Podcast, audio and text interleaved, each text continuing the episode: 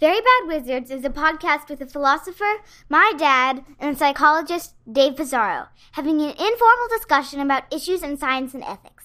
Please note that the discussion contains bad words that I'm not allowed to say, and knowing my dad, some very inappropriate jokes. True. All life ends in death, which we, as a species, are cursed with knowing, resulting in. something. Again, this is really not my field.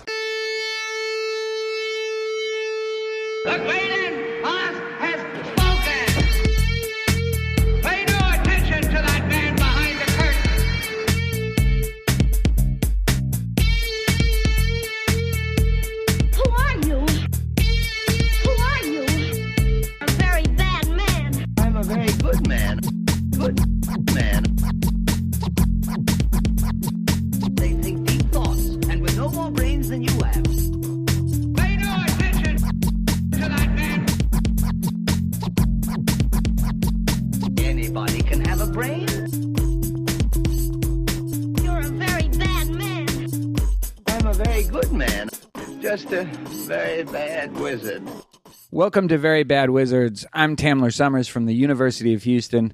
Dave, when this podcast finally goes bust, as it inevitably will, will you try to erase our relationship from your memory? Um, is there something you're not telling me? Um, when it does, I actually uh, this this might betray some of what I'm going to say later, but um, You're breaking up with me right now? I will cling. Yeah, I will cling to our memories so that I never forget the horrible pain that you caused me, and don't make the mistake of starting a podcast with you again. We don't want to be like 50 in our 50s, like starting this whole thing all over again. it's a young man's game. Joining us today. speaking of young men, Yes, we are doing a movie podcast, and when we do a movie podcast, we bring in an expert, and uh, this expert is Yoel Inbar.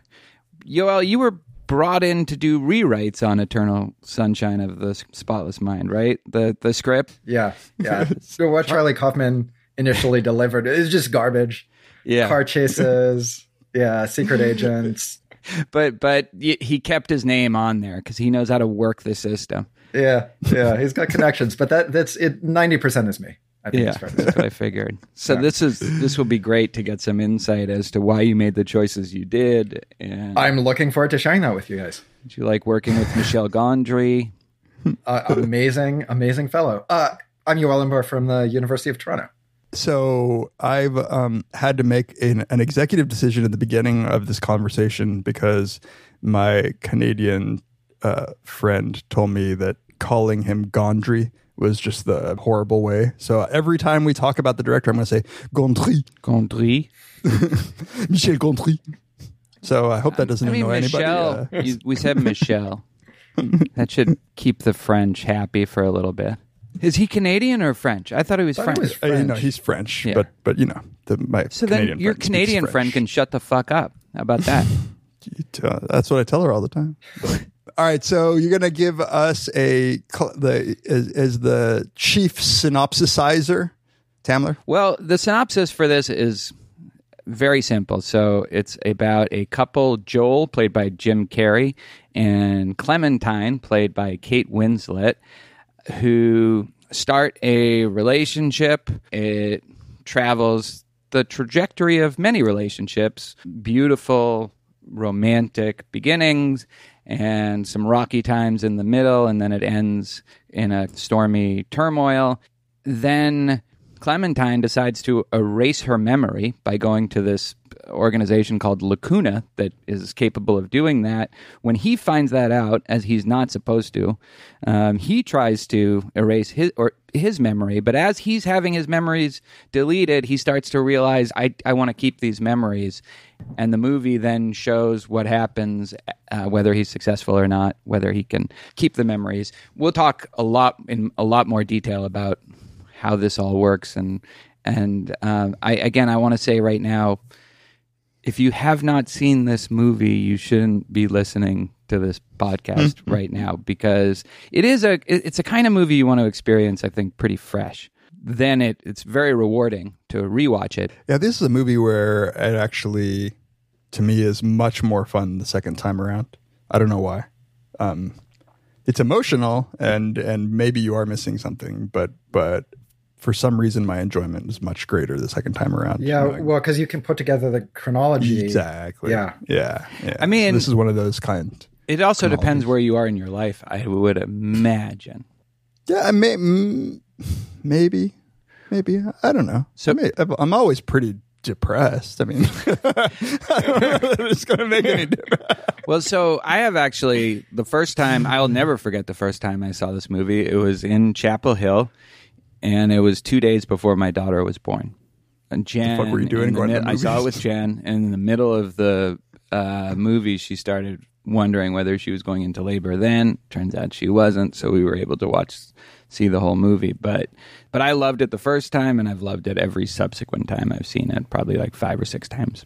I'm trying to think whether or not um, Gondry did anything that's worth talking about afterwards. The Science of Has Sleep. he done any? The yeah, Science and I never saw the good. science as I start. Was it very good? Yeah, It was it was fine. I thought it But was. those are probably the fun. two things that we could say, other than his like Levi's commercials. Or something. Well, be I liked Be Kind Rewind actually. I don't know if I saw that. Mos Def remember if I and uh, Jack Black. oh yeah, I never little saw Brooklyn No, story. It's sweet. it. It's not.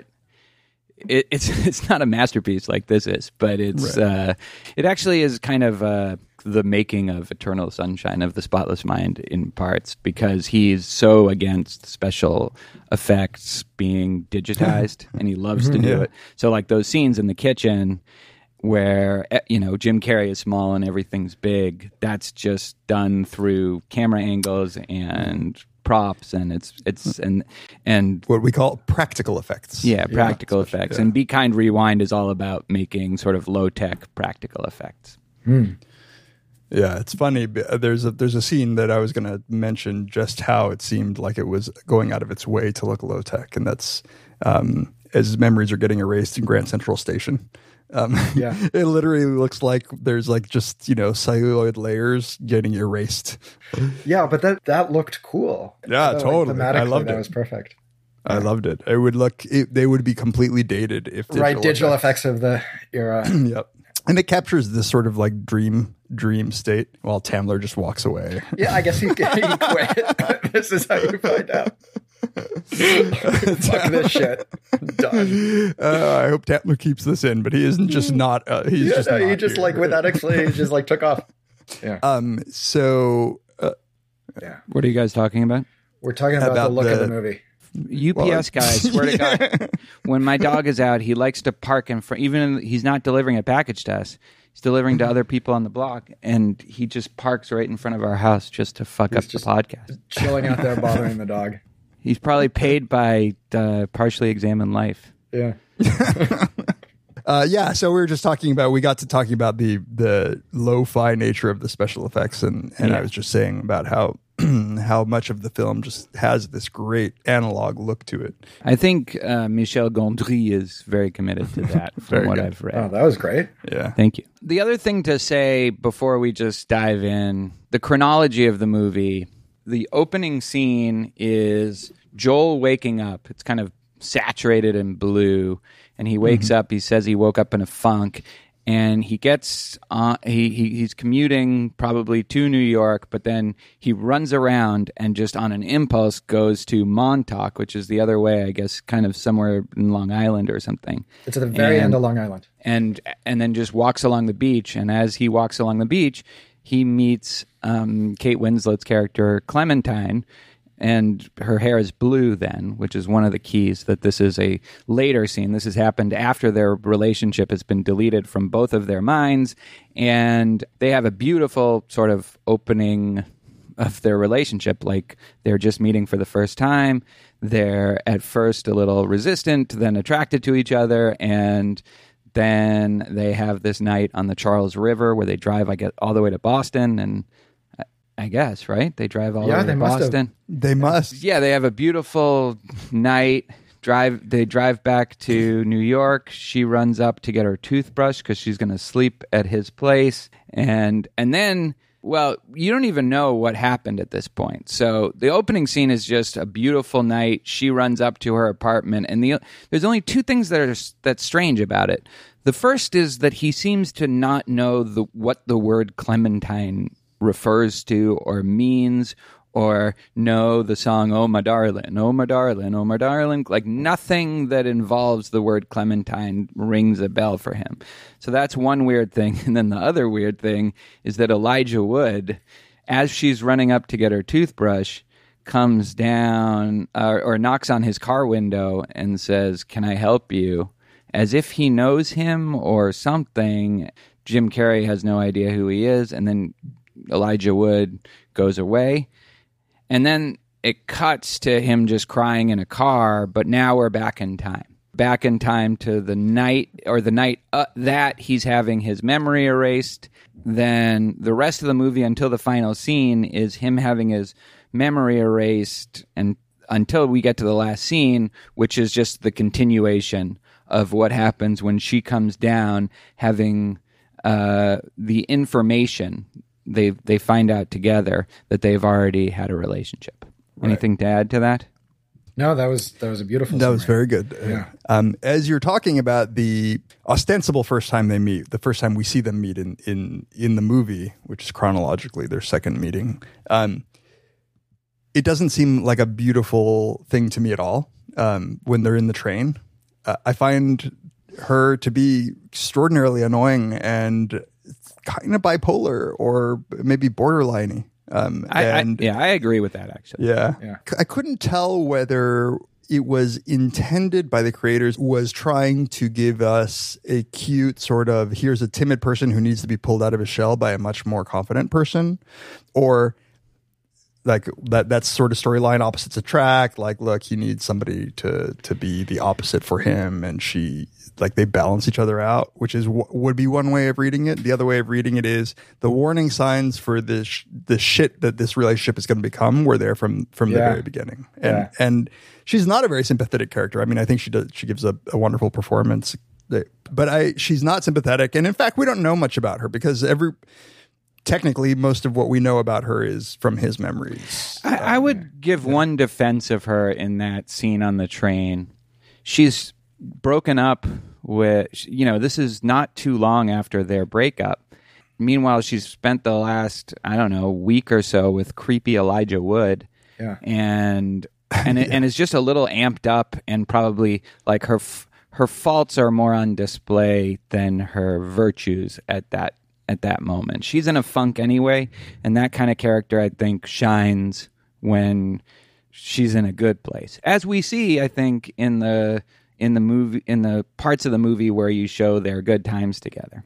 Yeah, it's sort of both of them at their worst. Like he's super weirdly withdrawn and like painfully shy and like can't say two words, and she's just like bouncing off the walls, like super positive one Right. minute and then like pissed at him for saying she's nice the next.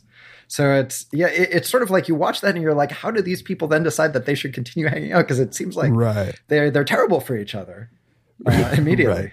You're right. He's very frustrating in that opening scene. Yeah, because too. she's like throwing herself at him, and he's like, "Uh, uh." Uh, my frustration was all uh, directed toward her. I was like, man, just leave me alone. You know, he's like, all he wants to do is just be on the But he doesn't. That's the thing because we're in his head and we know that he actually is attracted to her.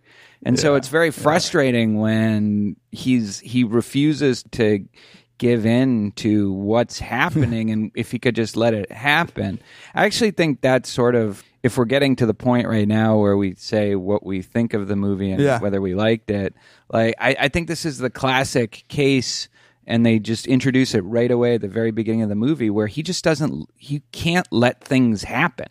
And he's always resisting where sometimes he should be just accepting what's going on. And he's i think yoel's right. Well he wrote it so uh, that that he's right now like that's coming out even more than it normally does for him at this point I'm sorry I yelled at you. I'm a little out of sorts today. My embarrassing admission is I really like that you're nice right now. I mean, I can't tell from one moment to the next what I'm to like, but Right now? I'm glad you are.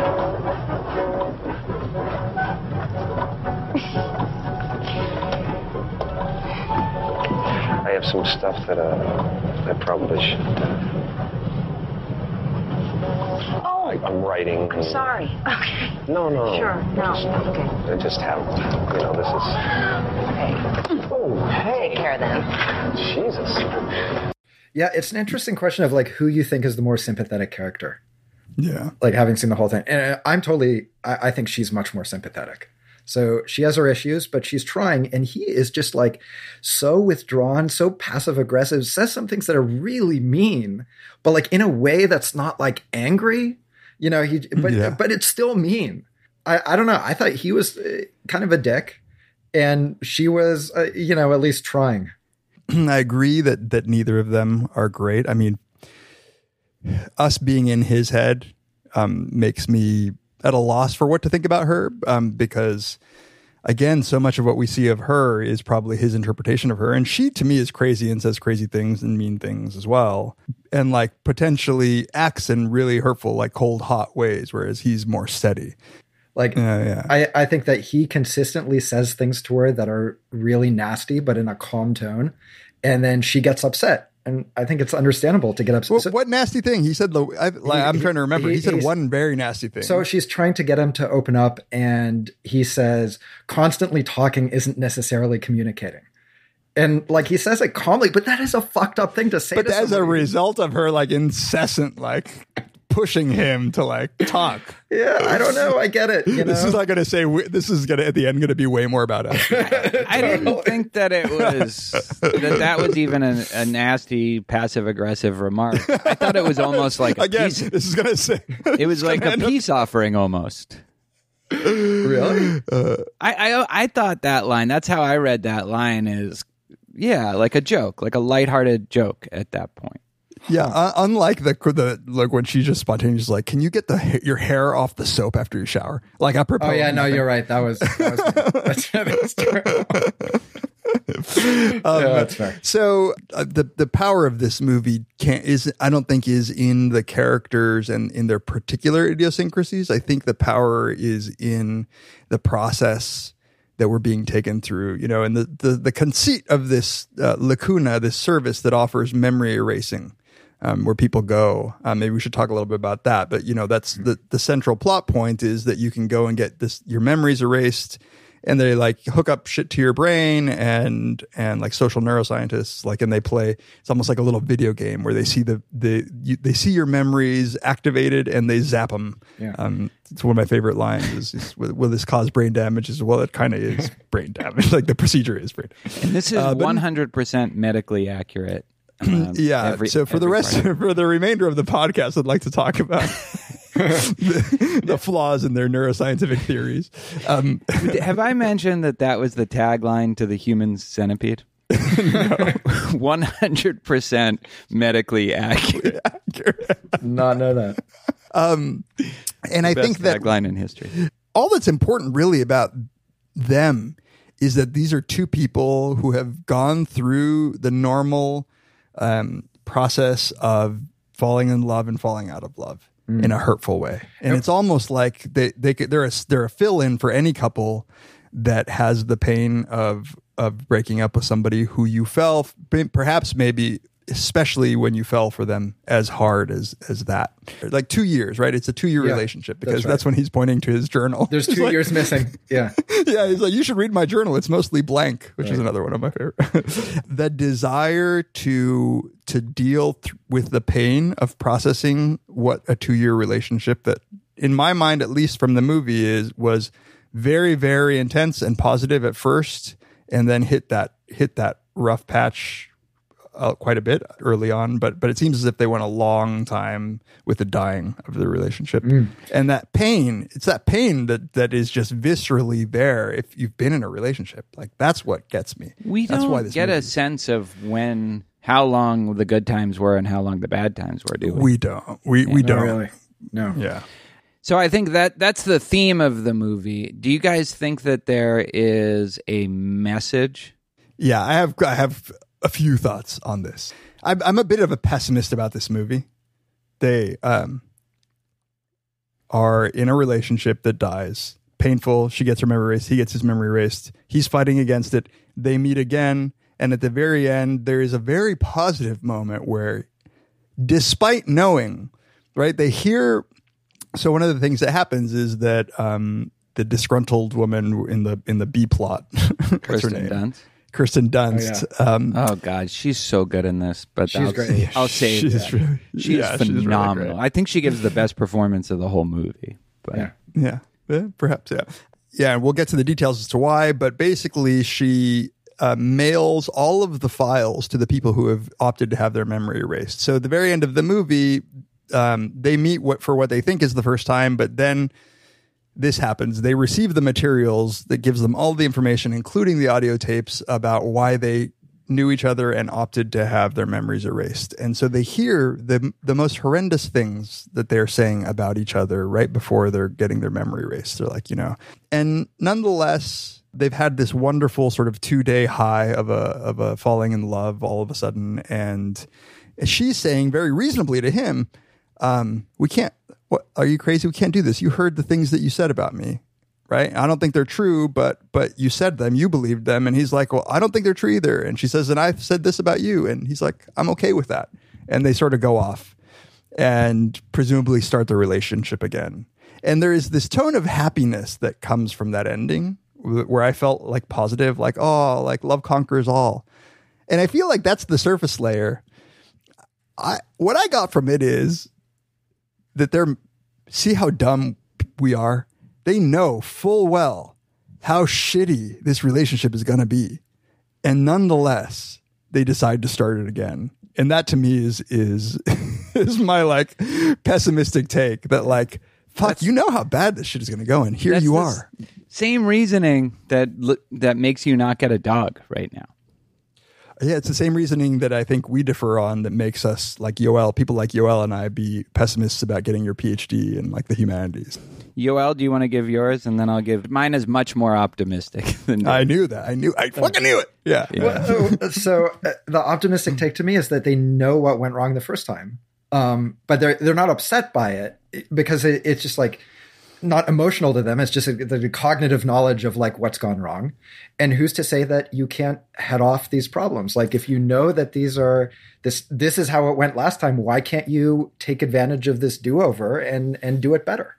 do they know? Because I, I take it that one of the things maybe that it's saying is that the experience of that pain is valuable and they haven't gotten to experience it. So if they had gone, if they had retained the feeling, that horrible feelings, would they ever decide to get in a relationship with each other? No, again? of course I think not. that Yeah. I think that's and I think that's the really relevant information. This is how bad a person can make me feel, not that the cognitive part. And it's not like all their memories were restored, so they don't know what particularly Right. went awry. They know the final horrible things they said about each other, but um, If, eh, but if they were restored, what? presumably if they were restored they wouldn't Maybe right. I don't know.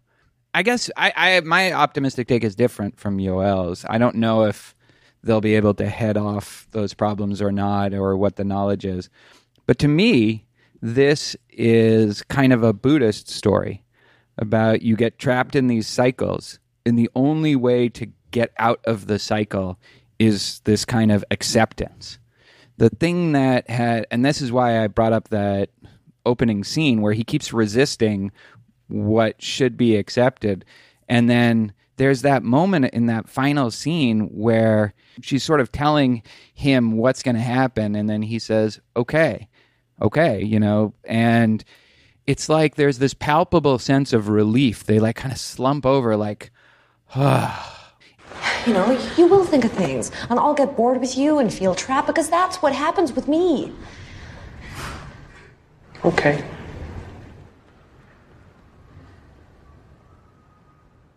Okay.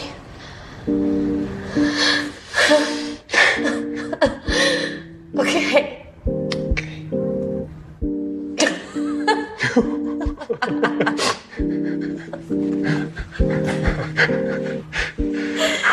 Change your heart. look around you.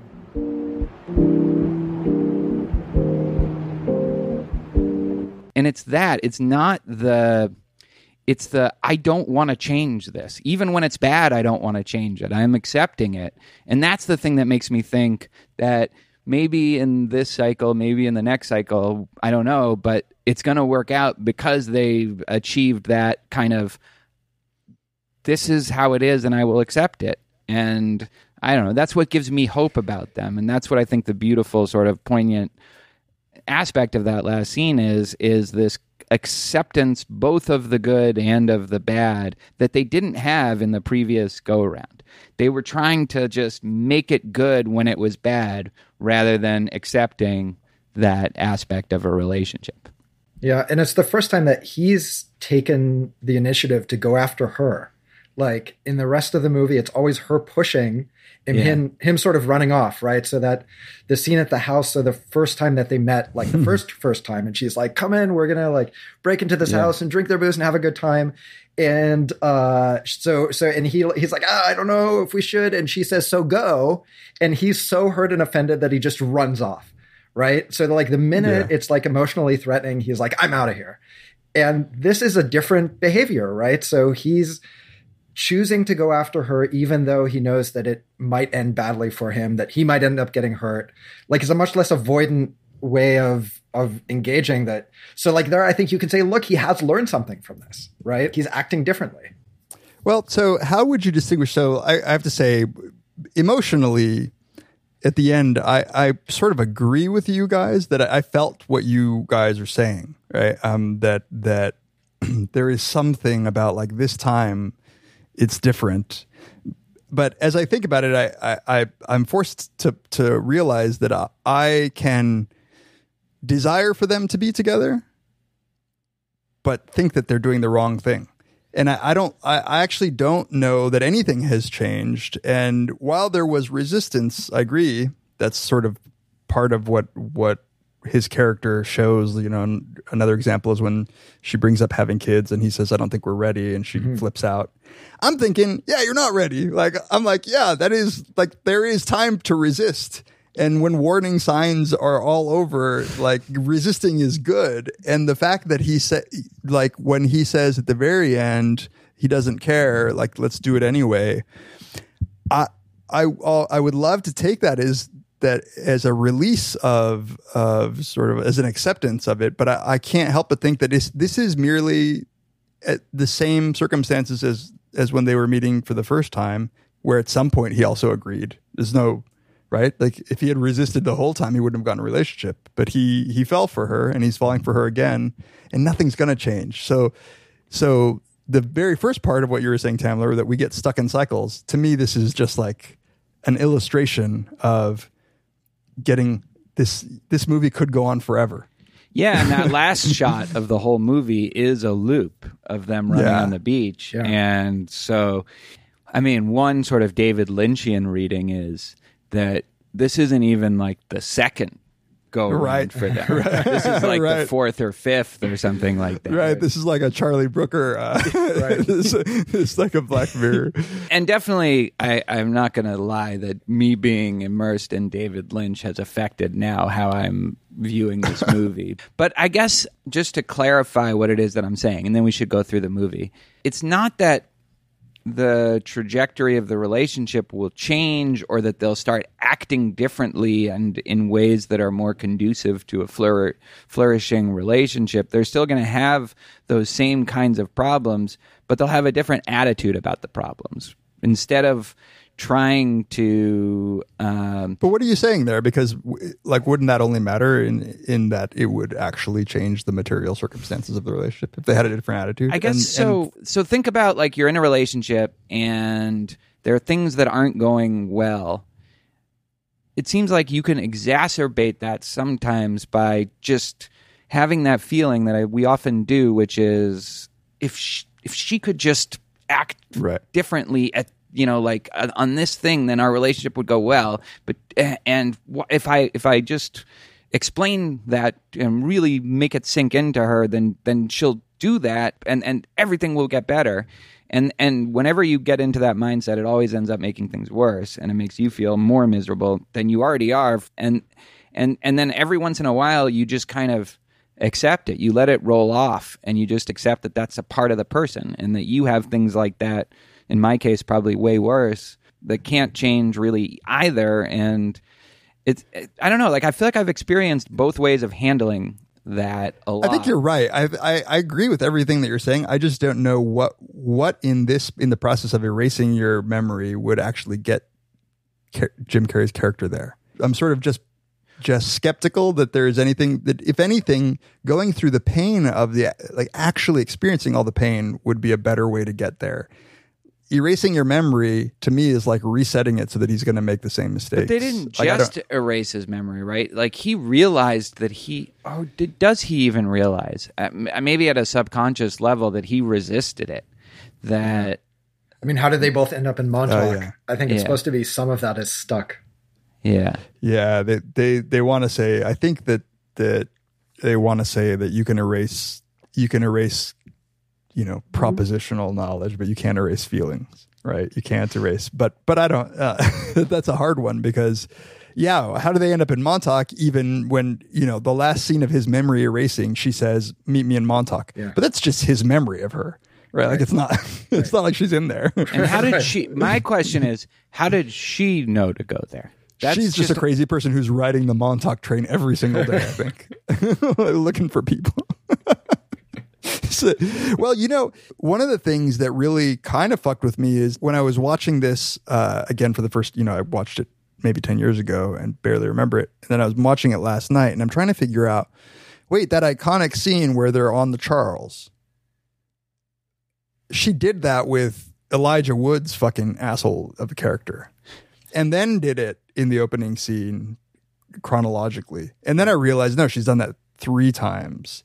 Um, right. So she does it with Jim Carrey, she does it with Elijah Wood, and then she does it again with Jim Yeah, Carrey. And I'm right. like, well, this is just the person. That's just her doing. Like, I, I could actually imagine her on the train taking people to the Charles River like a crazy woman. Oh, see, I, I thought that she was she was trying to expunge the Elijah Wood memory by insisting right away that she go with Jim Carrey, uh, Joel. So, like that was I I thought what she was doing just because it was so weird and creepy from her perspective. What I, I- we should get to. I mean, Yeah, let's talk- let's talk to let's, let's let's talk set about- that aside. But that's what I thought is she had such an icky memory, recent memory, because that had probably happened like a week ago, right? With I think Elijah it was. Wood. It, no, it was. It was like maybe the- night, like or or the the, night night, before. before. last. yeah. Because he goes and takes her to the Charles the night they're erasing ah, Joel's memory. yeah. Yeah. Yeah, and and remember, his, his waking up is actually literally the day after Yeah. uh, Mark Ruffalo, and you know, no, and, that uh, I don't think can be, is possible. So okay, let's talk about this. Just this Yeah, is okay. like nitty gritty chronology, Yeah, it but It's important though. So that's they erase his memory the evening of the thirteenth, um, because he runs into his neighbor that evening, and the neighbor says that 'cause- Valentine's Day is Right. tomorrow. oh yeah, yeah. right? Right. And then the next day he gets up and it's Valentine's Day and he goes out to the beach. So Kirsten Dunst mails the stuff the 14th and then it arrives the next day. Ah, the next day. I mean, That's right. it's speedy. yeah, But yeah, I- I guess that's Yeah. what it is. Yeah, Yeah. you're right. yeah. Yeah. And and she went on the night of the thirteenth to the Charles. The Charles and again the night of the 15th. And that is her memory. Right. Like she knows she was just there two Yeah, days ago. she does. Yeah. Right. Yeah. So then I guess the mail arrives the morning of the 16th. Um, poor now the poor woman who is waiting to get her memory erased of her dead dog Oh, is gonna like be in a shit ton of pain like two days after. She's just going to have to live with that. It's like well, Fido is there isn't. It's unclear to me that there is any good relationship in this movie. Yeah, there's really Every- not. Yeah. Yeah. everybody's really either just like explicitly bad or just Yeah. you know like David Cross. David Cross and his wife. Oh my God. Amazing on which stage. I, I, I love that. I love that character. The David Cross is so funny in this. I'm making a birdhouse. I, there's a great scene where he's getting stoned and like the dog is on him, and then like he does something to annoy the dog, and the dog gets off, and then like like a half second later, he's like, "Get off me." yeah. the tongue's gone already. this movie gets being stoned down pretty well Yeah. uh, at at every level. I, I actually think there is a good relationship. I disagree with you guys. I think the Mark Ruffalo and Kirsten Dunst But relationship. uh, as soon as he's good. out of the room, she's making out with the boss. Yeah. Like Yeah, minutes, but- literally. It's not a good relationship. It's like relationship. just a little, it's a little, little making out with the boss. Never heard of marriage. Never- He's got to respect her ambition, yeah. or at least that could have m- maybe been a good relationship. Here, yeah, here's where I will agree with you. Um, they have the potential to have a good relationship, and here's where I think that the the lack of processing the pain of the the previous relationship by getting your memory erased is in fact what fucks up the potential relationship between Ruffalo and, and Kirsten Dunst. That's right, Yeah. actually. Yeah, yeah, like yeah. it would have. They could have become in like they, they could have, yeah, fallen in love and All right, should we go through this now chronologically? Not chronologically, but like sort of as the movie goes. as the yeah as the along. movie goes. Yeah. Um, I mean, one of the things, the colors of this movie are are really beautiful, and there is a very blue feel to those opening scenes. You, you don't even know this, but really, that's the sort of the feel of I broke up with somebody. It's cold out, like everything's sort of shit right now. And even though that neither of them remember that, that's the sort of feel of it and it really comes out in the color scheme of her hair is also blue there you know so Yeah. it's Yeah. like it's being reinforced on all these different levels and and i just think that scene on the train although it's it's it's it's annoying and you find yourself struggling to like either character I think Jim Carrey is so good in that scene. He's not going over the top with anything, and every little bit of awkwardness and sort of resistance and being too much in your head, he is doing without overdoing it. I just, I just think he's great in those. I mean, sort, he reminds me of sort of Robin Williams. Like when they're subdued, when when you can reel them in to be subdued, Yeah. they're actually wonderful sort of emotion actors. Yeah. Yeah. Um, I also think that the scene of them in her apartment and then going to the Charles, and then especially where he's driving her back and she's asleep, it, it captures the magic of an op- the beginning of a relationship. Now it's it's actually not the beginning. We'll later find out, but at the time you think it's the beginning of the relationship. yeah, and, for all intents and purposes, It it is. is, kind Yeah. of, and it, you're right. It perfect. It, it does so well capturing that feeling of Yeah. being in love, infatuated. Really, Yeah. just that feeling of meeting somebody and wanting to spend the next week with them.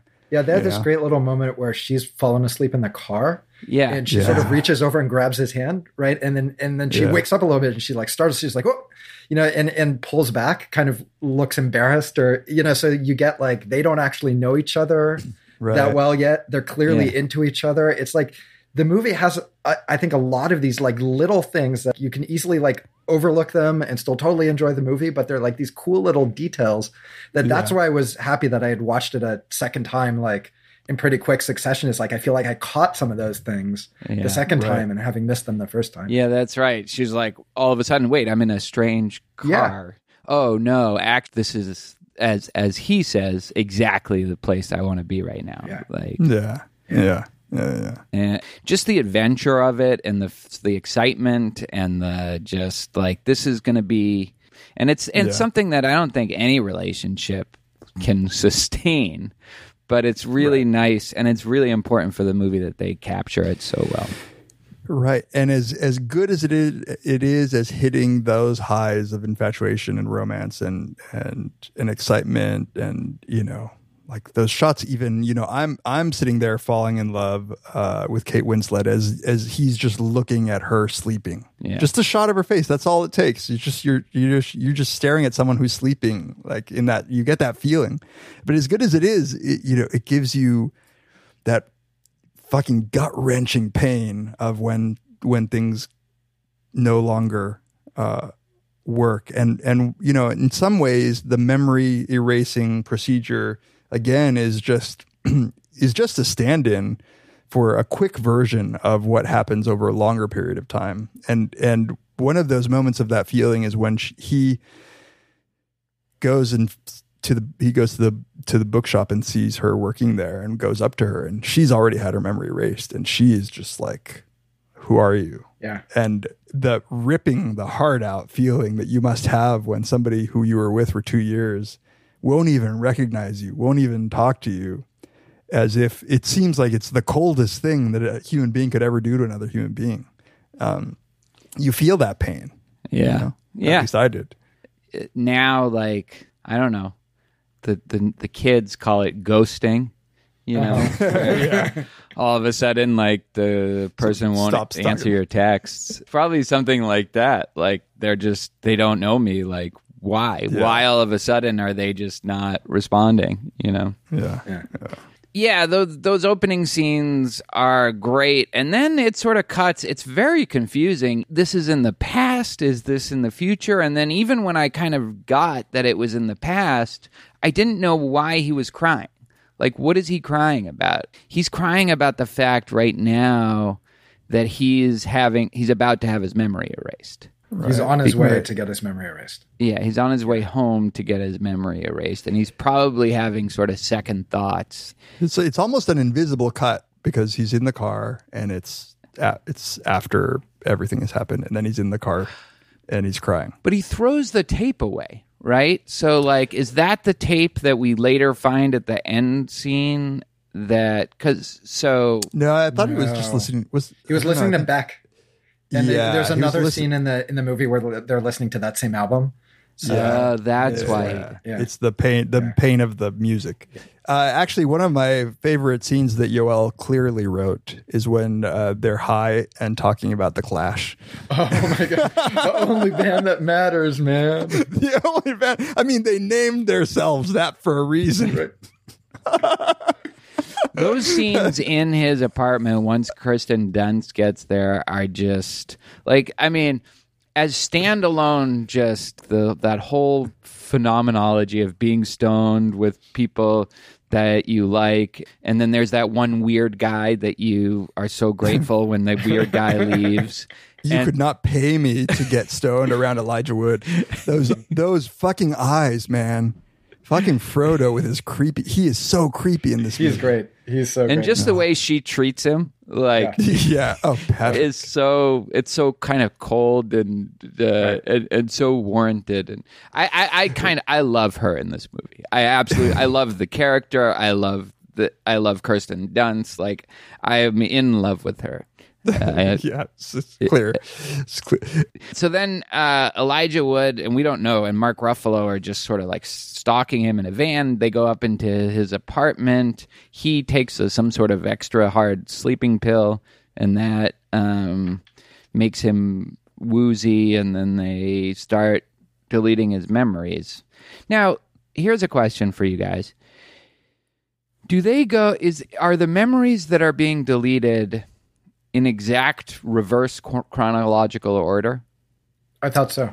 Yeah. I th- I didn't I don't I, I I didn't pay attention to whether it was exact, but the idea of the last time he saw her being the last memory that was deleted uh, seemed to me to that that The- it was going in The first time the, he from saw her. first time all the way. Yeah. Oh yeah, yeah, yeah. Sorry, the first time he saw her being the last. That that that's what it was intended to indicate. Yeah. Right. So the first thing to go is when his neighbor mentions her, Right. right? Which Yeah. is that And he night. has the lacuna envelope, so he hasn't gotten notified yet to like not bring her up. Yeah, that's right. That's right. Yeah. One thing that like is problematic here is like, what do you think when you've paid these people like, let's say a thousand dollars, and you don't remember what you're like? there's a whole there's a whole layer of, of logistics that would never Yeah. work, right? Like Yeah. you know, Yeah. uh, like you not to getting a note like- saying don't mention this person Right. and and that everyone just keeps Anyway. to that kind of Yeah, you know. uh, Uh, yeah. yeah, no, that's that's uh, Yeah. not except for David Cross. Right. Which, yeah, but why? Yeah, I mean, I, I, I'm with David Cross. I feel like why not tell the guy what's happened? Like, why should you keep the secret from, from him? your friend Right. I get not mentioning it to her, but like, Right. why not to the guy like- who's directly? I mean, it's seems incredibly strained that somebody could go get like if I wanted to get my memory of Tamler erased right now, and nobody tells Tamler, all, like, how's he not going to keep calling me? You know, like, like what? We gotta like, do the how is that podcast. gonna? There are What the times is where a it does feel like that's what happened, but Who are you? Leave me alone. David just won't call me back, man. I don't understand what's going on. Um, but yeah, I think we are supposed to uh, understand that the memories are being erased uh, last to first. you know, the first memories that are being erased are all pretty horrible. Yeah. I was watching. I watched the last time with Eliza, and she said maybe that's because those are the ones that are at the forefront of your memories, and it, it was, they have to work a lot harder to get to the good memories because you've stored them in a deeper place. And I thought that was very sweet Yeah. and insightful, but hmm. it's not true if it's. Uh, Well, I think it just it, they're both they're both Yeah. s- horribly confounded in in this particular story, right? Where it's like the Yeah. the horrible memories are the ones that happened Yeah, most recently. that's right. You got to go pretty far back to see the good times, Right. which is what led me to at least the illusion that that this was overwhelmed by badness um, as a relationship. That that it wouldn't like if you were doing the calculus. It seemed to me that the calculus wouldn't work out. If just pure hedonic calculus, that it was much more painful than it was happy. I, I, I don't know. That's it. Let's talk about this right now. So once you get through like breakup scenes, um, and you start getting to like scenes where things might be a little shaky, like the kid, like I want to have Yeah. a kid, and he says I don't. I, I got the sense that those were really some good times. They were having, you know, they were mid relationship there, and so you have fights, but then you also have um, really nice times, and now you know each other a little better, and you sort of, I, I don't know, like, and and Yeah, yeah, maybe maybe you're right. I mean, I I think I'm maybe falling prey to sort of recency and negativity bias, right? And you're right. Like that's not. I encoded that scene as like fuck. They got in a huge fight because she, you know, because he told her you're not ready for kids. and like that was bad. Yeah. And maybe Um, that maybe she is ready for kids if she has a kid. like she's not ready for kids if she doesn't have a kid. If she has a you mean? kid, she'll get her shit together. Oh, I- Yeah, you know what I mean though? Like maybe he was wrong to say that. Maybe uh, that was perhaps. I, think that's I always the wrong she's- thing to say to your girlfriend.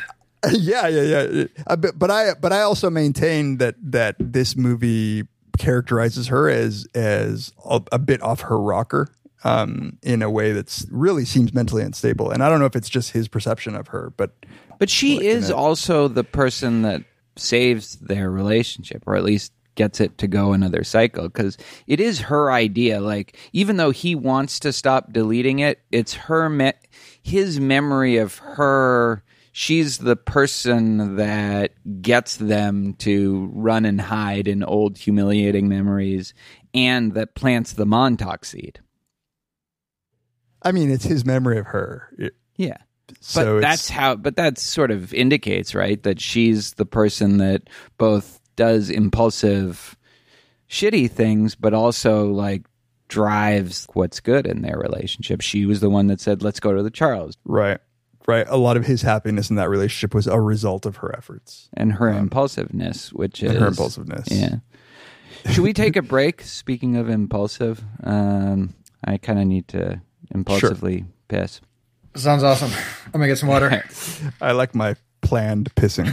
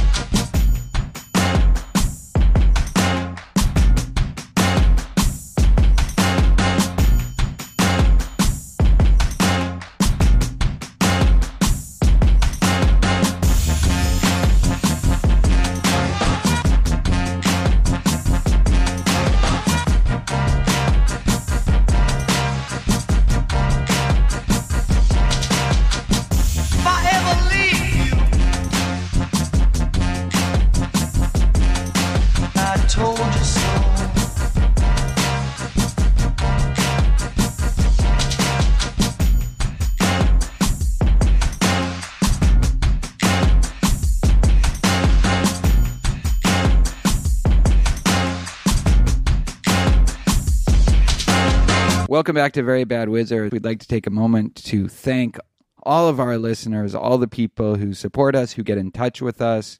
There are a lot of different ways you can get in touch with us right now. You can email us, verybadwizards at gmail.com, tweet us at Tamler at Peez or at Very Bad Wizards.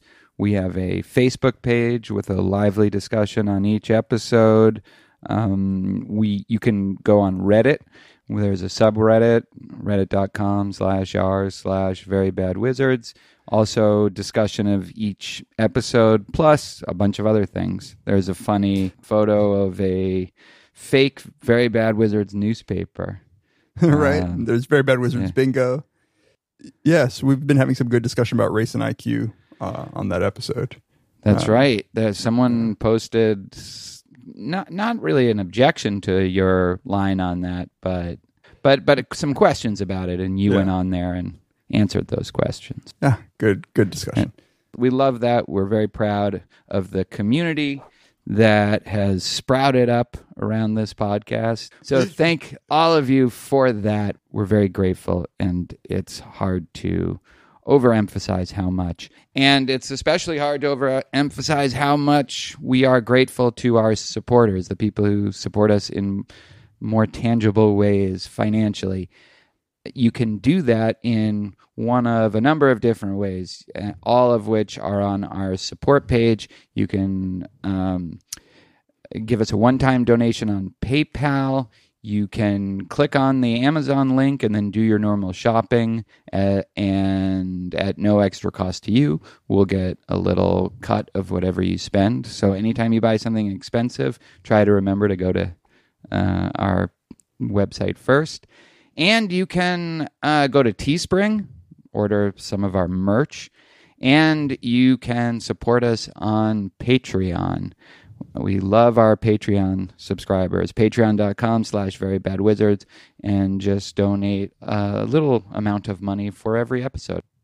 We have some news about Patreon, actually, which is our poll winner, the patron selected topic. This was a this was like a, a horse race, and uh, and I was surprised. I was surprised. It's an upset, I think. It was I think it's an upset. I would have I would have bet a lot of money and and even given some odds that an implicit bias would win, but it came in second and not even that close a second to psychology of personality. So that's what we will do one on implicit bias. I, I think we'll, we can you will we will definitely do both of these within the near future, but psychology of personality will definitely do very soon. I think I know why it won. I think that even though people say they want uh, implicit bias as a topic, they secretly harbor attitudes and uh, sense of discrimination against the topic of implicit bias, and they just yeah. So uh, yeah, thank you to all our Patreon subscribers. We love you. We just got over a thousand, so now we have a thousand and two at this point. Uh, we have a thousand and two patrons, and I don't know. I, I couldn't be more proud of that. Who would have thunk? Well, we have great listeners. We've always had a very high quality uh, level That's of true. listeners. All of them. All Yeah. of them. Even Uh, the ones who troll me on Twitter. Dave is trollable. If you guys feel like trolling, I'm pretty good about just not getting involved. Dave will just you catch him in the right mood and you can it. troll It's- away. Don't troll me, please. I don't have a little self control. Um, there's one other way you can support more me than Dave here. In fact, Dave is supporting me, and that is you can pre-order my book Why Honor Matters, which for me just arrived, the hard copy, and it looks great. I can tell you this. I don't know whether the content is any good, but it looks great. It feels great, and um, and it's so and it- and it really- hard. so hard. it's, it's so hard. it is like it's bestseller on Viagra. If you guys can pre-order the book, and if you do, go to basicbooks.com um, and and the right at the the website where my book is located has a bunch of different places you can buy the book or pre-order the book, and also a place to upload your receipt. And then once the book comes out, we will have available for you, or at least within a couple weeks of that, a bonus episode only to people who pre ordered the book. We'll have a bonus episode, something on honor, something hopefully lighthearted, not too long. Um, we're aiming for about 20 to 30 minutes, and I'd really appreciate it. And I so th- uh, thanks to everybody who's done it already because there are a lot of you. If uh, if Tamler makes the New York Times uh, list of bestsellers, I will personally fly out to Houston and give him a big hug and drink a shot of bourbon with him, videotape the whole thing, and upload it. Tell a friend. I know it's compelling. If you want some good like 40 year old man on 40 year old man porn. That's where I was going to start with it. Then I said I was going to make this PG so that I could really. Uh, we'll fly down there. And 69. Damn. I'm the nine. Wait, does it matter? Uh, no. I don't know if it matters. it doesn't yet. matter. All right. Well, yes. Thank you to everybody. Back to Yoel and Eternal Sunshine of the Spotless Mind. If there's ever a, a movie that just just exudes testosterone and honor, it's Eternal Sunshine of the Spotless Mind. So let's you want to you wanted to talk about the B plot, Dave. Yeah, at least get it out of the way because um, for for people who ignored our advice and are listening, even though they didn't watch it, uh, the B plot is um, that the employees at Lacuna Incorporated, the company which is seems a little fly by nighty, Yeah. for the the technology that they're supposed to be having. Uh, It's it seems like a like a dentist office like of Yeah, your like exactly like a H- dentist when you office. get the really low insurance kind Yeah. of like yeah, the, the, ones HMO. the ones that take the uh, the state state covered, uh, you know. Right. Um, uh, so uh, so it is as the majority of the movie is half that he is in uh, the Jim Carrey Joel Joel is in his bed as he's getting his memories erased, and so part of the time we are looking at essentially a a chase scene right? Where um, they're running through all of the memories that are getting zapped, and as as he is uh, trying to hold on to memories of Clementine, they keep moving across different memories, and then sort of all of a sudden she gets zapped, as if there's some big, big sort of eraser coming down on them, uh, erasing her memories. But in the meantime, the people who are doing the zapping are in his apartment. Mark Ruffalo, aka uh, Bruce Banner, the, the Incredible Hulk, uh, and Elijah Wood are are in his apartment while he's wearing essentially a hair dryer, and they're zapping. I love, by the way, what is it? Was that like a Mac Portable, like the, the I, uh, computer? I don't know what that was. It was yeah. a great sort of like an old time, like an old school laptopy before laptops had actual. Stuff. I mean, screens. consistent with the shittiness of The Office and all of that stuff. yeah, exactly. This is the, and this is not during an era where they should have had that kind of. Yeah, Um, it looks like they're playing asteroids on the screen Right. as they're It's searching like- out the memories and- Right. and zap- zapping That's them. exactly right. Yeah. It- yeah. So I uh, love this about the movie, how low tech all of this stuff feels. You know, like mm-hmm, mm-hmm. like the cliche. That makes it in some sense timeless Yeah, because you don't. Yeah. You're not like, Right. oh, this was like It's not what- 2004. 'cause right? they- Early yeah. two thousands thought was high tech. Yeah, Yeah, with like Black Mirror, they don't do that. They really try to get as sort of up to date as they Yeah. can imagine it, and this just takes the opposite tack to that. I think to really good effect in this Yeah. case. So they're uh, working on on zapping his memories. It's sort of an overnight procedure in his in the comfort of his own home. Weird Patrick, we find out, has been uh, the Elijah Wood character has actually unethically fallen in love with Clementine during the erasing memory procedure and has started using Joel's memories as a way to kick game to make Clementine fall in love with him. We find out that he stole her panties from her house when they were per- performing the. proce- He's presumably been a couple of days in a relationship with her, a few days in a relationship with her, and uh, he leaves. And Kirsten Dunst and Mark Ruffalo smoke, light up a doobie, and drink some some whiskey and dance around in their underwear until all of a sudden something's going wrong. And what's going wrong is that what the other part of what we're seeing is that Jim Carrey, Joel, and Clementine, that his memory of Clementine are uh, successfully escaping the big erasers. Right? They are. They decide upon once he sets his will to not having his memory erased. His memory of Clementine uh, suggests that, that they go to corners of his mind where, in fact, so so memories in his mind uh, that would be hard to find. That is, and also that they would never think to look for. that they would never think to look right Yeah. very embarrassing memories Yeah.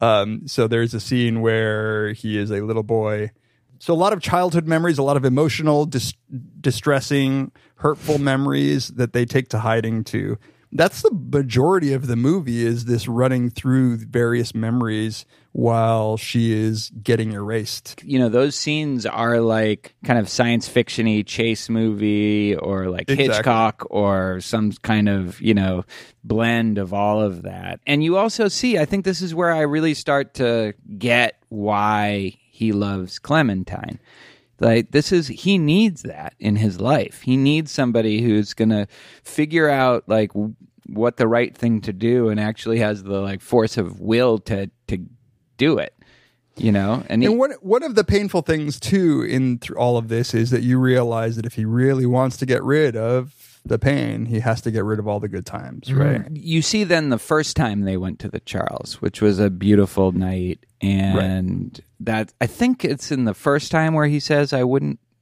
I don't want to be That's anywhere right. else." That's right, now." because th- that's right because then one of the pages of his journal where Right. he has Yeah. has that very scene drawn and um, quoted, and that's where Elijah Wood's character uh, Patrick, um, Baby is- boy. Yeah. Patrick wants to use that same those same lines Yeah. on her when they go to the Charles, and that's what actually freaks her out. Is there any larger significance to that? Like, so I think there is, but I haven't figured out what. Just the fact that he tries to mimic what he did and how horribly awry that goes. Anything? I mean, there's a surface. Like my first thought is, but it's not too deep. Is that that it triggers something in her that she real that she has some emotion of those words that just are not appropriately tagged to him, and that's why she freaks out. It's it's that she realizes that something's wrong because those the emotional whatever the emotional aspect of that memory is, even though she doesn't remember it happening, there is something that she's retained that makes her know that this is wrong. And I believe she even says this is wrong, right? Yeah. This is wrong. Yeah. Like they should not be going, those words should not be coming out of his mouth. It's not the the words and the little gifts which he also gives. He gives the Yeah. same gifts. Those things have to match the feelings in a way, and when they don't, She is not somebody who needs to hear those words. Like those words coming from anybody are not, you know, she's not somebody who loves that particular piece of jewelry. She is somebody who loved hearing those words from Oh, him at that time. that She's was- somebody who Yeah. loved Yeah, Yeah. that was another great little moment where he gives her, Patrick gives her that piece of jewelry, and she's like, Oh, it's perfect. I've never dated a guy who got my taste in jewelry before. And then she gives him like a suspicious little look. yeah, Like, how did Yeah. you fucking do that? You know, I, I thought that was Yeah. just so cool. Um, yeah, I feel like they do a little bit of like, if this technology existed, how would it be misused?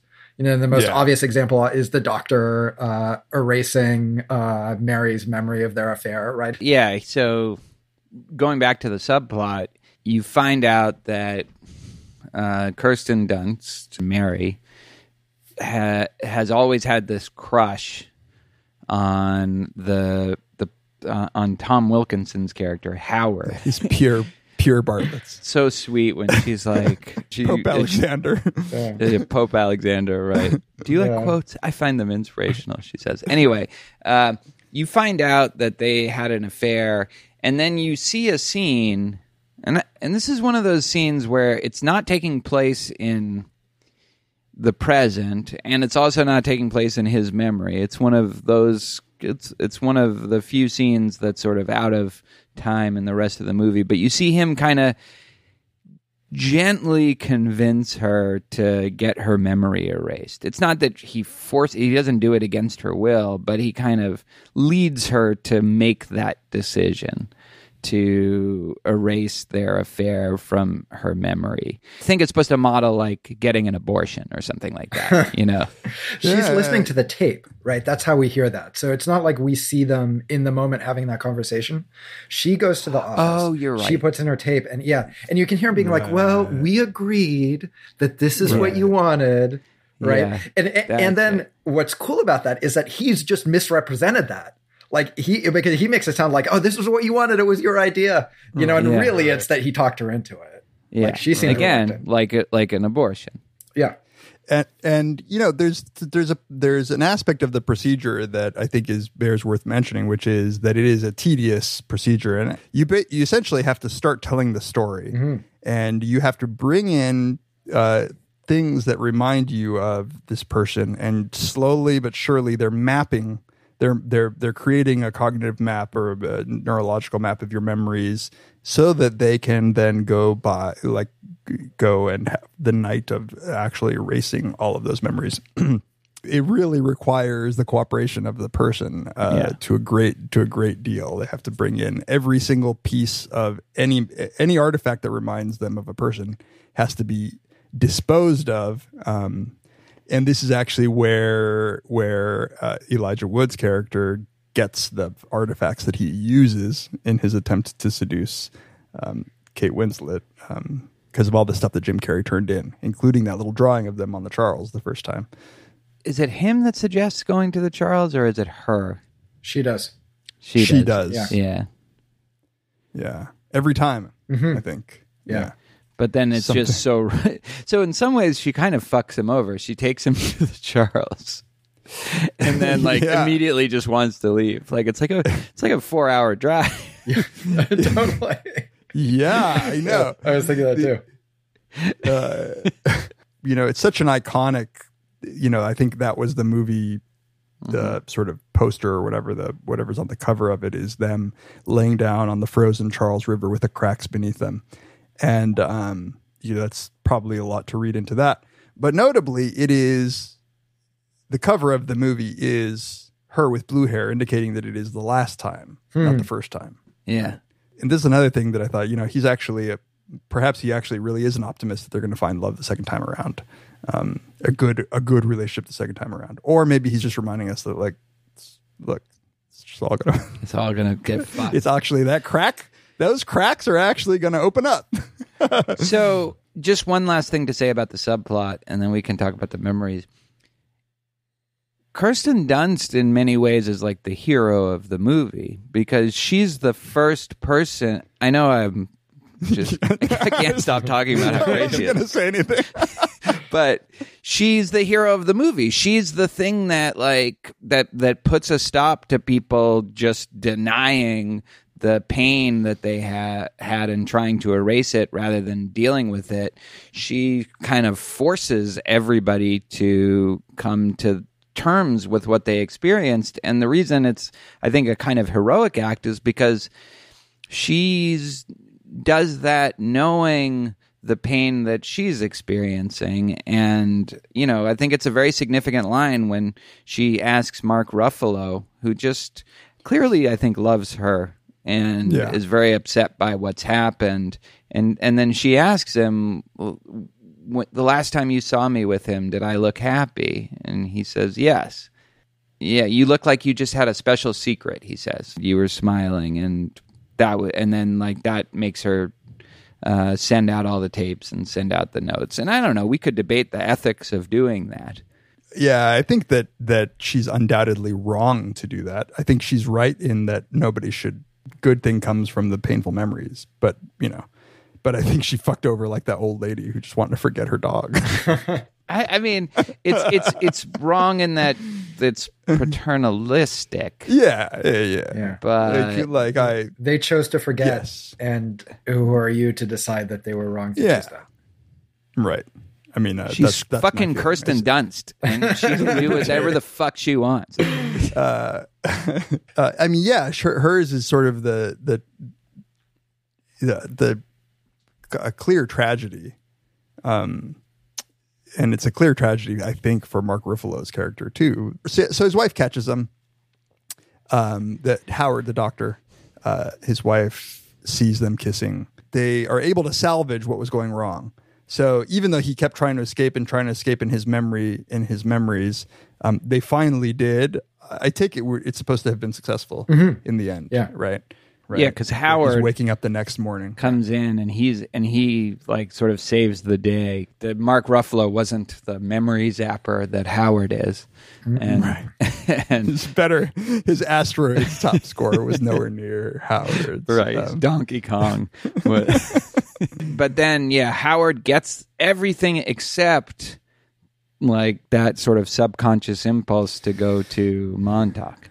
Right. That that little thing that he retained to go to Montauk, which he doesn't even really realize that he, you know, he hasn't retained it propositionally. Well, he Just says at the sort of beginning of the impulse. movie, right? There's a line where he says, "I I don't know why I all of a sudden like but did this. Like I'm not an impulsive person, and he's Mm-hmm. not, which just shows that that's the little remnant of her that's still in him. Uh, Is that little that impulse that he had? So here's what I want to ask you guys because I don't know anything about the psychology of memory. Obviously, setting aside the asteroid zapping and the neuroscience of it, to what extent is it even attempting a plausible account of how memories work? I mean, there's a couple of problems, uh, you know, and again, this is not a criticism of the movie at all because, like, you just suspend your disbelief. Like, but we don't know how these memories are stored. Like, w- there's no like location where, say, your memory of this event is stored in any way that we understand that well. Um, so, I mean, I think there are plenty of theories saying that they have to be physically represented in in some structure. But we're so I think we're so far from knowing Like the light how, up in map fact- of the brain where it's like it's there and it's there and it's there. Well, no, I know, yeah, I guess I meant more just this. Forget about the neuroscience of it, the psychology of it, the way that.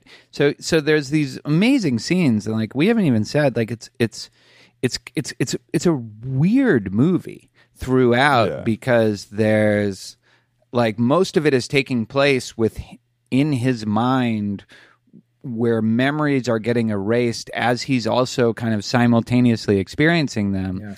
And so the way that happens, I thought perhaps that that it was reflecting something in like in how it gets erased. I, I mean, And- it and sort ha- of makes it seem like you have a like a videotape in your head of what happened to you, and we know that that's not true for autobiographical memory. That they're they're much more constructed than people think, right? that's right. Yeah. That's that's actually a good point in this context because even if those are the memories that he really truly has, um, there is no guarantee at all that they're accurate. But how do So we know they- that they're not constructed in in the movie?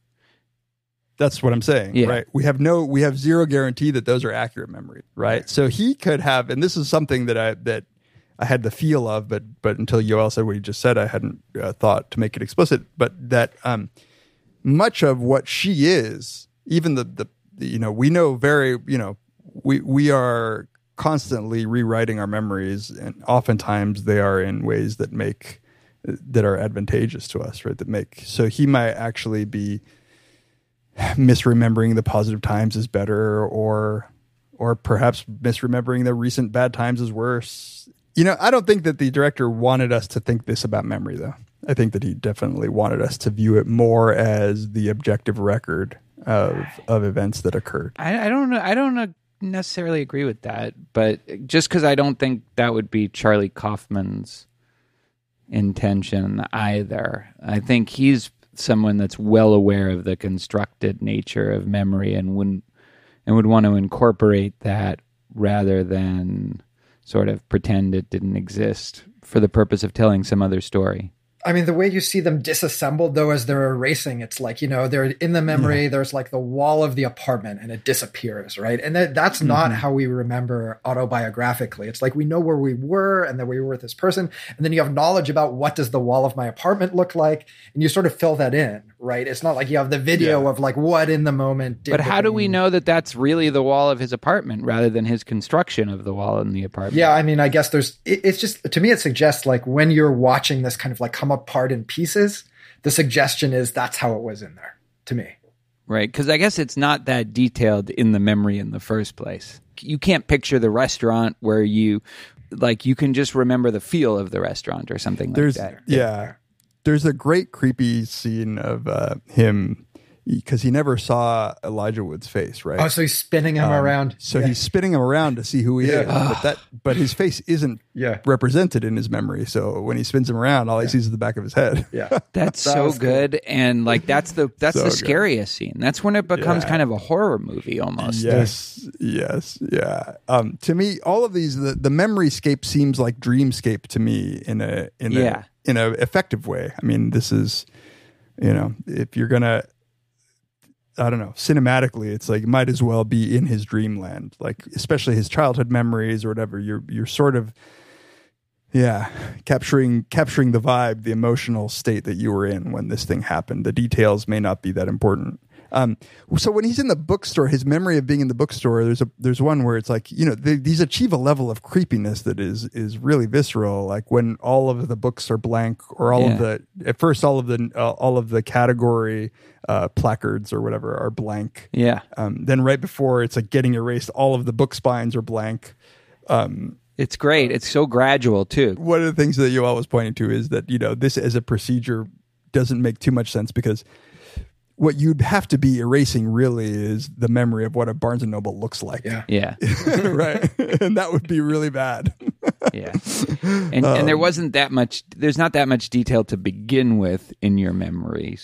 So like so so there's classic studies where you ask people, uh, you show people a a scene of a professor's office, um, and then you ask them to recall what was in the professor's office. The original picture didn't have books, but everybody sort of fills in that there were books on a bookshelf uh, because that's just what they think a professor's office has to look like, and so it creeps its way into the memory. That's what sort of what what must be going on. Your your your mind is filling in a whole bunch of blanks about what a train looks like, about what a beach looks like, or from all of the times you've been on that beach, what it looks like. And so to narrow it down to eliminating the memory of Clementine walking on the beach would be kind of uh, uh, difficult. And maybe they're giving a little nod to that when when they're in Grand Central Station and they don't need to be erasing all those other people, but Right. but the, the method isn't isn't precise enough to Yeah. allow for for only the erasing of her. That had an Inception like feel to it. Um, Yeah, it It was, uh, Like I'm someone who lives in movie lines and TV lines that are just constantly popping in my head, and I'll often think of a line in in something, but I won't know where it's from, and so you know, of course, that drives me crazy if I can't if I know the line. Like you can feel what it's from before you can actually pinpoint what it is Yeah. and it's just hovering the the the like y- y- before the actual name pops into your mind of what it is so many just impressionistic features of it Yeah. Yeah, Yeah. yeah. You're able to say it was a it was a scene in which the person's feeling something really bad, or like yeah, yeah I- yeah I- exactly yeah. and so what like the i don't know explain I mean, that i mean you guys are a psychologist David, you want to? well, I mean, I know. I think that that's that's sort of one of the things that you could take this movie to be saying about memory is that the ineffectiveness of this procedure is because the memories that you have of someone are far more. They make their tendrils emotionally all the way through. I mean, we and obviously we know there's different kinds of memory. Like, uh, um, you, I, I like just talking about that. Tamler reminds me of the the gambling task that what's his name uses. Damasio, yeah. Damasio uses where Oh, yeah. you What- are picking from a risky deck or from a safe deck. You, before you know propositionally at all that one deck is riskier than the other one, Right. Um, you you learn to pick from the safer right deck. Um, and and so so there is this this emotional tag that you've given your experience with one of those, and it's not it's not the same as an autobiographical memory and it's not the same as a sort of a propositional piece of knowledge but nonetheless there you, it is it is a conditioned memory Yeah. right It's associative, I yeah. would say. it's associative yeah So That's really cool.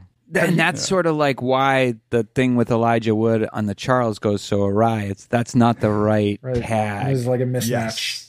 Yeah. yeah. yeah Yeah. yeah Have you guys ever had the experience of like you go to a talk or you read a paper and then you forget the content entirely, but you do remember that you liked it or disliked it? yeah, of course. Yeah. Yeah, I don't know what it was, but it was a shitty talk. right. And then somebody's like, "Oh, why? What did you dislike?" And it's like, "I, I don't remember." Totally. Yeah. I, I mean, there's all kinds of other kinds of implicit memory as well. Like, um, uh, even people who can't form new memories, right? Like memento kind of people. I've heard, I don't know if this is true, that you can keep telling an anterograde, an anterograde amnesic a joke and they will swear that they don't, they've never heard it before, but they'll laugh less each time. Um, but there is, there are forms of memory that, that, that would be very, very difficult to get through. And I think that the tendrils of the emotional, all of the emotional qualities, there's no way, even if we had a great way of eliminating specific pieces of information, you know, I, I think it would be such an implausible thing to wipe a person who has affected you so deeply So from your memory. the classic example that I think is actually really on point here is HM, the anterograde amnesia patient, and the guy with the pin.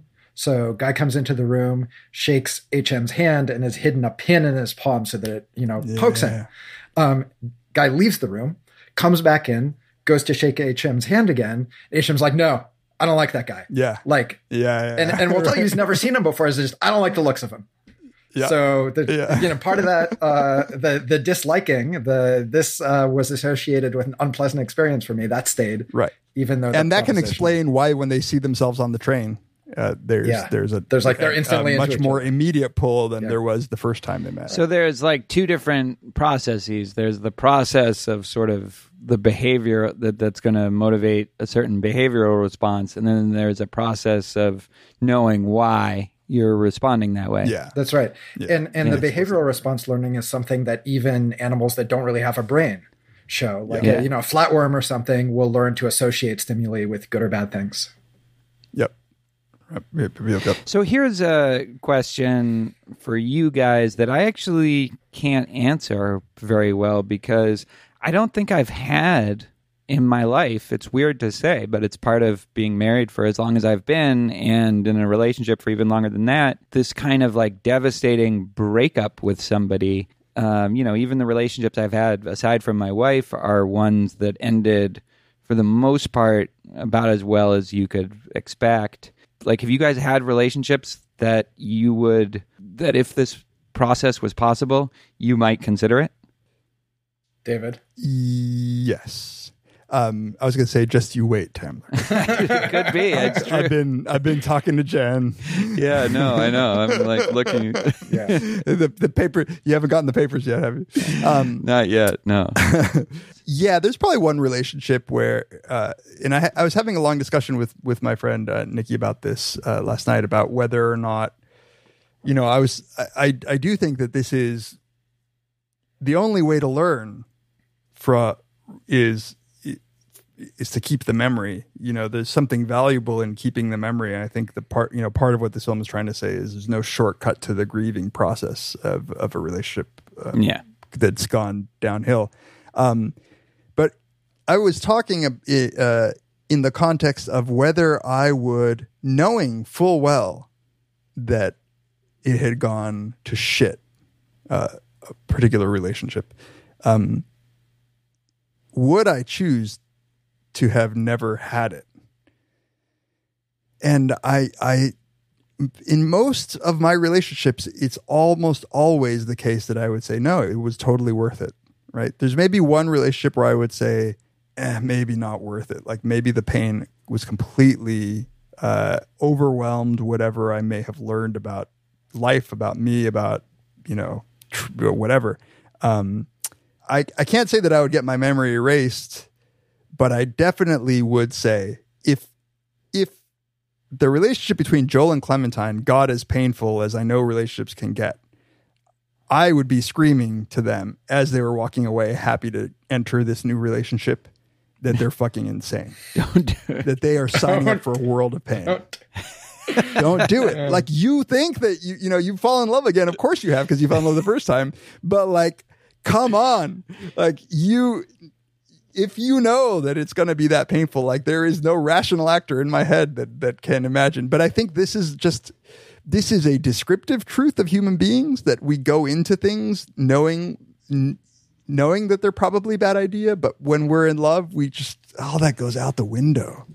I mean, there's, Yeah. there, there's a lot of things that we know are going to end badly, right? Like, so we were just talking uh, before the show about I, I lost my dog recently, which you know he he got to be 17 and it- he had a wonderful life in it, but it's still miserable, right? But I can't wait to get another dog.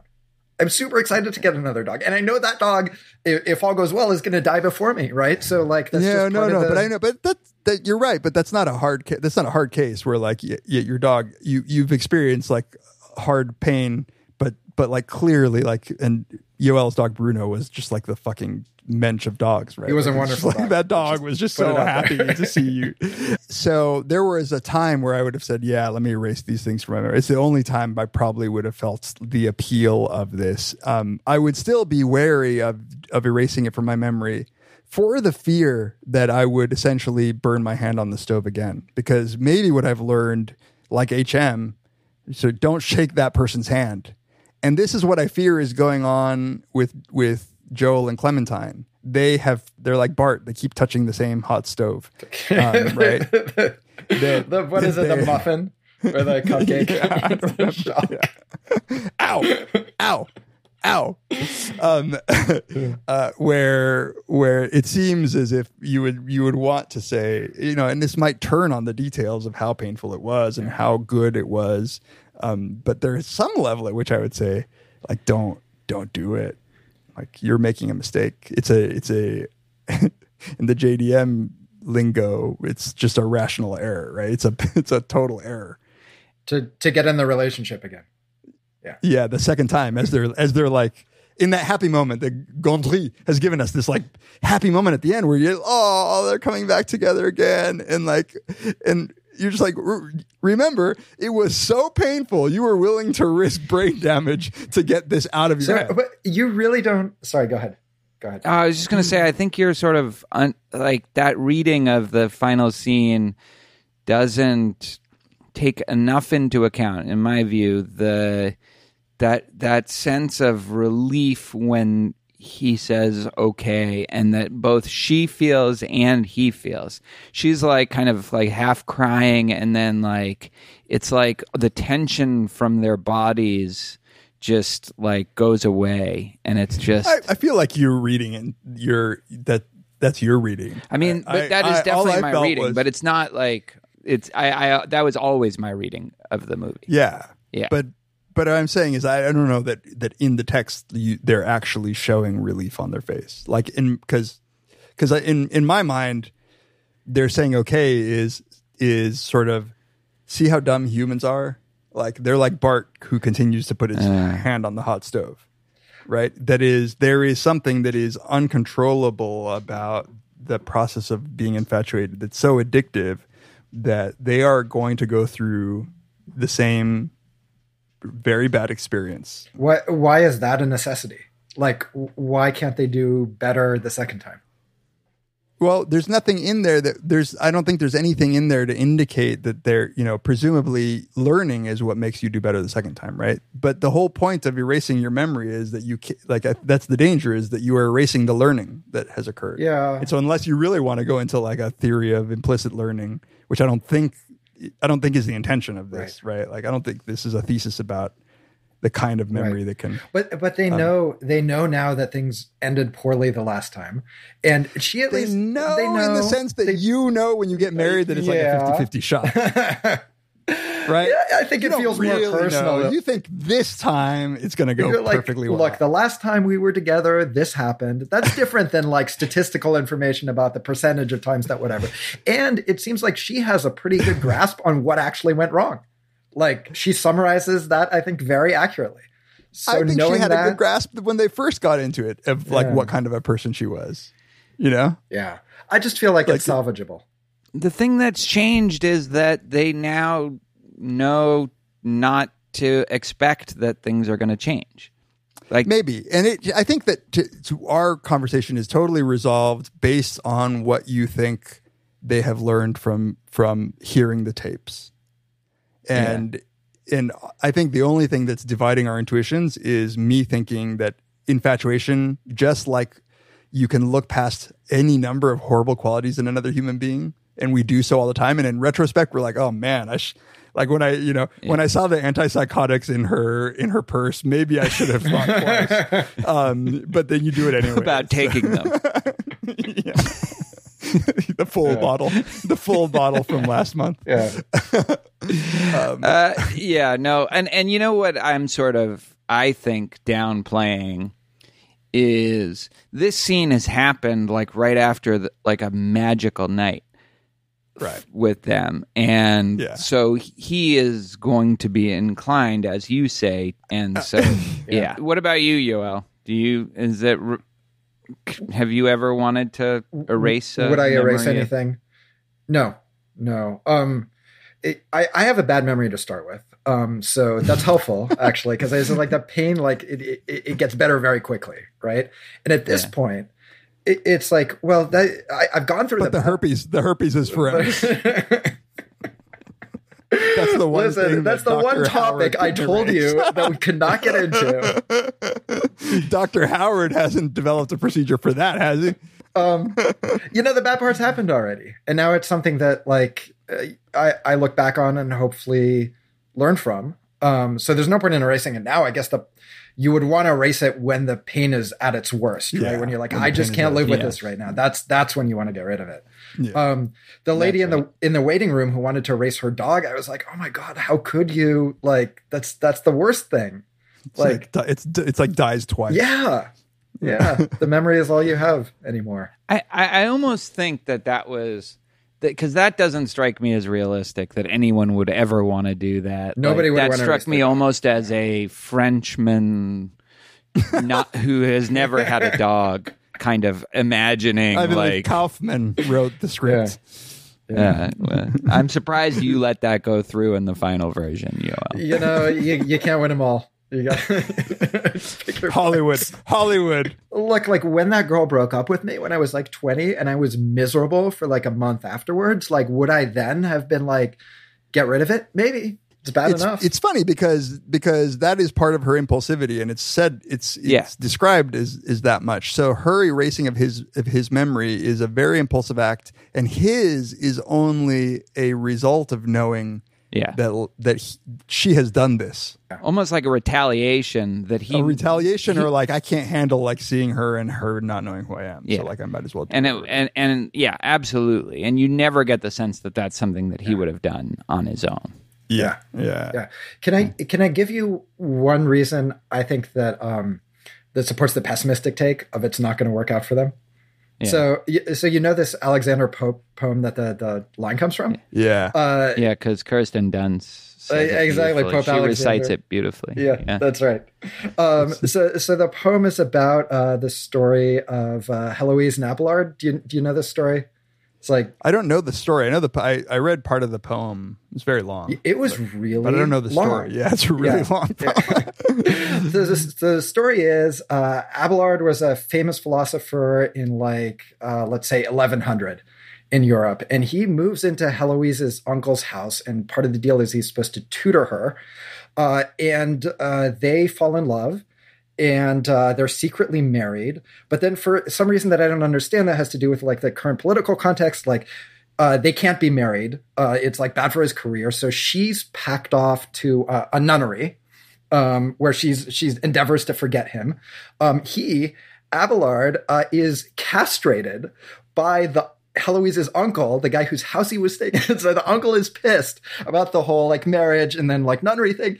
And his the way he gets back at Abelard is hiring people to break into his room and literally, literally cut his nuts off. That is how it was done wow. in like 1100. So Abelard also goes to uh, you know to to uh, withdraws to a monastic life. Um, and they they live not with no contact between each other for like 20 years trying to forget each other. And then they get back in touch and they write these letters and these letters have been preserved like um, we still have them where they admit that they still have feelings for each other and they're talking about like should we get back together? And then in the end they they can't. They can't do it because of the weight of like the fucked up shit that's happened between them. And the fact that he has no nut. I don't know. Maybe long enough in the nunnery, and you're like, I can deal without. You know, I can I can get by with other things. And I, I I'm mean, you're sure. married to Jesus. Yeah. I assume that there's some some some like things that come along. with Right, being right. married. Wow, does- I didn't James know that. that. I like. to- I guess that does that add some kind of resonance to. I feel like it's it, it's you know they they try to forget each other, they can't, but in the end, like you know when they try again, like in letter It doesn't form, work. doesn't work. I mean, there's also another question, which is okay. Let's say it doesn't work again. Is it still worth getting back together? yeah, You know, like Yeah. so. Uh, the even your pessimistic read, Dave. Like you, you don't have to divide pessimistic and optimistic by whether the relationship works, but whether they should just like whether it's good for both of them to do it one more time, and so at least they'll have the memories. You know what I mean? At least they'll have the memories this time. there's there's certainly relationships that I've had um, that ended um, that I'm glad I had, and it's sort of sad that it ended, but I wouldn't ever want to have not done it. And in fact, if you could, I you know I don't know this this gets us to sort of an episode of of Black Mirror, but um, if you knew that if you develop feelings for somebody and you knew for certain that the relationship would end in three years with both of you miserable, would you choose to get into that relationship? Yeah. And it's sort of like, is it a coin? You'll, is it a, is it a something you're willing to risk because you know that the good times could be that good? I mean, aren't we always? So look, your outcomes are you break up, or best possible outcome, you die before she does, or she dies before you, and then you're right. So it's like you gotta like uh, one in three chance there. Case Best scenario, possible you is that you both go out in a car That's accident. true. Yeah, no, It's that's the exact good. same time. Yeah, Yeah. I yeah, I guess that is, and and I think though I don't think we think that though. I don't I don't think we ever really give much thought to to those things. I think that we we we get into relationships because we have those strong feelings. and rightly And so i think like we shouldn't think those things like we should enjoy the the the good yeah. times when they're good and I suppose, but sometimes there really are things that are are are that you should have paid attention to, right? Like you know, flags. there is that there are good, yeah, there are good reasons to think that romantic, the notion of romantic love, has pushed us in such a far direction that we're more willing to make mistakes about who we hitch our entire lives to, who we have children with, right? Sometimes there we would do better to pick on qualities that we know are uh, that this person is a person of character. They will be trustworthy. They will be a good parent. Um, and then and then the emotions can come later. I feel like we, you know, we need to do. As Ariely sort of likes to, to use a market analogy, he says, "Would you ever buy? would you ever buy something without doing your research first? Especially something that's that expensive. Um, That's that, uh, beautiful. a decision, yes. so like hire a private detective he's he's trying to make the case for for dating much more right he thinks that you'll optimize if you date x number of people before you decide on who to marry Wait, what is? i would that? argue that just having that whole strategic attitude is a mistake when it comes to but you know like you only know that's one the paradox which i agree in some ways. Yeah. like i agree in some ways right? That's that's that's brings us to the love is a pre-commitment device which is if you're thinking about the pros and cons of being with me like on date two Yeah, then I don't know. Right, bad sign. yeah. it's like darwin's list of the pros and cons to marry. Uh, all right. Any final thoughts about this movie? Because we should wrap up Oh, the last little thing that I loved was, you know, the neighbor who mentions Valentine's Day coming up. The very end of the Yeah. movie, he lets her into the apartment building. Like she's looking at the, uh, you know, the call box and he's coming in. He totally does this creepy little leer at her. That's kind of amazing. I actually rewound to make sure I wasn't making it up, but he totally is all like, yeah. I didn't catch that. I didn't catch that at all. Uh, there was there were a few things that I wa- wanted to mention about the strategy, uh, the visual strategy of giving us the the memory erasing um, that was cool. Um, you know, the the confusing geography. You never quite like so so uh, in in Jim Carrey's memories. For much of them, she uh, Clementine is always walking away. So no matter which direction he goes, she's constantly walking away. Yeah. And there's like entire very confusing shifts in the in the uh, spatial orientation of the entire set where he's walking, walking, walking, and all of a sudden he's where he began, and and it's done so well in in in not a, I, you know, again, not digitally like obvious or anything like that. It's it's really done. There's there's another very disorienting thing that actually I didn't like because because well, I'll explain why. But it is when their lips are out of sync with what they're saying. Do you did you catch? I didn't catch Yeah. moments? Yes, Oh yeah, absolutely. So there, there are a there are a few times where just on purpose, it's I think it's intending to to show you the destructive nature of the technique, Yeah. right? That as it's happening, they're they're removing information and and this com- gets out of sync. But nowadays, like my video coming out of sync from my audio is actually something that happens sometimes. It's like I was just like, what the fuck is wrong with my Yeah. computer? Like what's wrong? Like, but it is it's great use of just these little little things to disorient you. Um, well, the and the music too. Like I would just add that the music is score of this like one of my favorite scorers of all Yeah. time. the and the dissonance of the music is going on with the sort of the oddness of what's happening and the surreality. I, I still feel like we've underplayed how surreal this whole Yeah, movie yeah, we is. haven't talked about it all uh, that It- much, but it is. It it rides a, a good line between Synecdoche, New York. You have to ha- be a certain kind of person to be able to watch Synecdoche, New York, and enjoy it.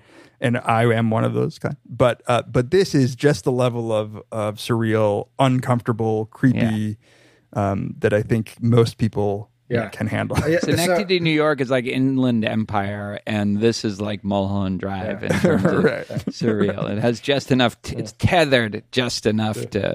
So, so what I want to know from Tamler is whether it was worth it to lose the uh, film snob, the indie film snob credibility, uh, to talk about this movie.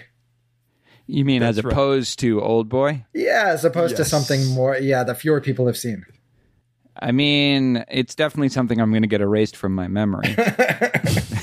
I, I mean, I actually think this isn't. I, if anything, it's more like it's, and it's not a rom com exactly, Not exactly.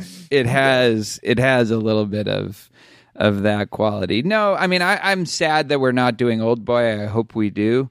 Maybe we could get some of that street cred back or my film cred back if um, we did Synecdoche, New York, actually. Oh, Jesus. And if we do, Yoel, I think we might have to have Jesse Graham on instead of you for Oh that. yeah, 'cause he's a he, huge nut. Why? he loves that movie. really? He loves that movie. Okay, uh, no, happily. I I'm, I don't want to see that movie again. but uh, yeah, I, I, I think like the way you guys were talking about Old Boy, I didn't like the way you were saying it's just another revenge movie, and we're like, we've done revenge to death. I, I actually think it's it goes deeper than that. But I want to do Sympathy for Mr. Vengeance, the first movie in the Chan Wook Park trilogy. His early work is, is It's just in that uh, it's it's just the first movie in that trilogy that he did. Old Boy's the second, Lady Vengeance is the is the third. But I actually think that would be that could be like our force majeure, like the the the movie that gives us so much to talk about. In addition to it being just a great movie, I haven't seen it. um, I would want to see it. it's hard to get now. That's the only reason I didn't Ah. try to make a bigger push for it in this round is because it's it's not on any streaming outlets right now. Often it is, but it's not now. I think Yoel and I may be able to agree on this. If we could erase Straw Dogs and the episode that ensued, No, no, no, because then we'd be like, huh, Straw Dogs. Haven't seen then they that might movie. sucker us into. Yeah, Yeah, if you exactly. saw, if we got our memories erased, and then somebody saw us about to record another Straw Dogs episode with Tamler, I'd hope that they'd run after us and yell, "Don't do it! You're making an error. Uh, you've erased your memory of the pain." You know, I think the And episode. even if I- I, I want to do a bet where the if I win the bet, you have to watch Straw Dogs again because I think that's this is like a movie. That's a movie that both of you will love when you see it again. That is and a it's so- prediction. I- it's, it's, it's, That uh, is- So just I yeah. feel like, that's just come up with a bet. Come up with a, an equivalent thing that I would have to do if uh, You know, I bet you'd love you win. Shiza porn if you just gave it a chance. that is not analogous. Uh, All right, guys, All right. This Well- has been fun. this has been I will fun. never erase this memory. Thanks for having me. We'll keep We'll this al- memory. We'll always have this. Yeah. You know, uh, last thing. Uh, I wonder if this is where Jesse Prinz got his idea to keep changing his hair color, so that, so that we could properly tag when when we what the time period is. yeah, I mean, like, wait, was his hair blue? Oh yeah, so that was after we had sex. That's helpful. All right, guys, this was super fun. Thanks for having me. Uh, Later. All right.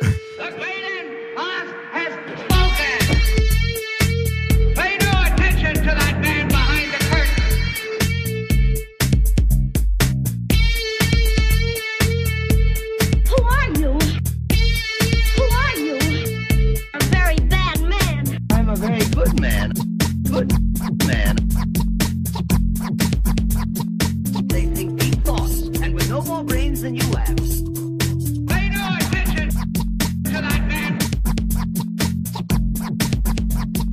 Anybody can have a brain. You're a very bad man. I'm a very good man. Just a very bad wizard.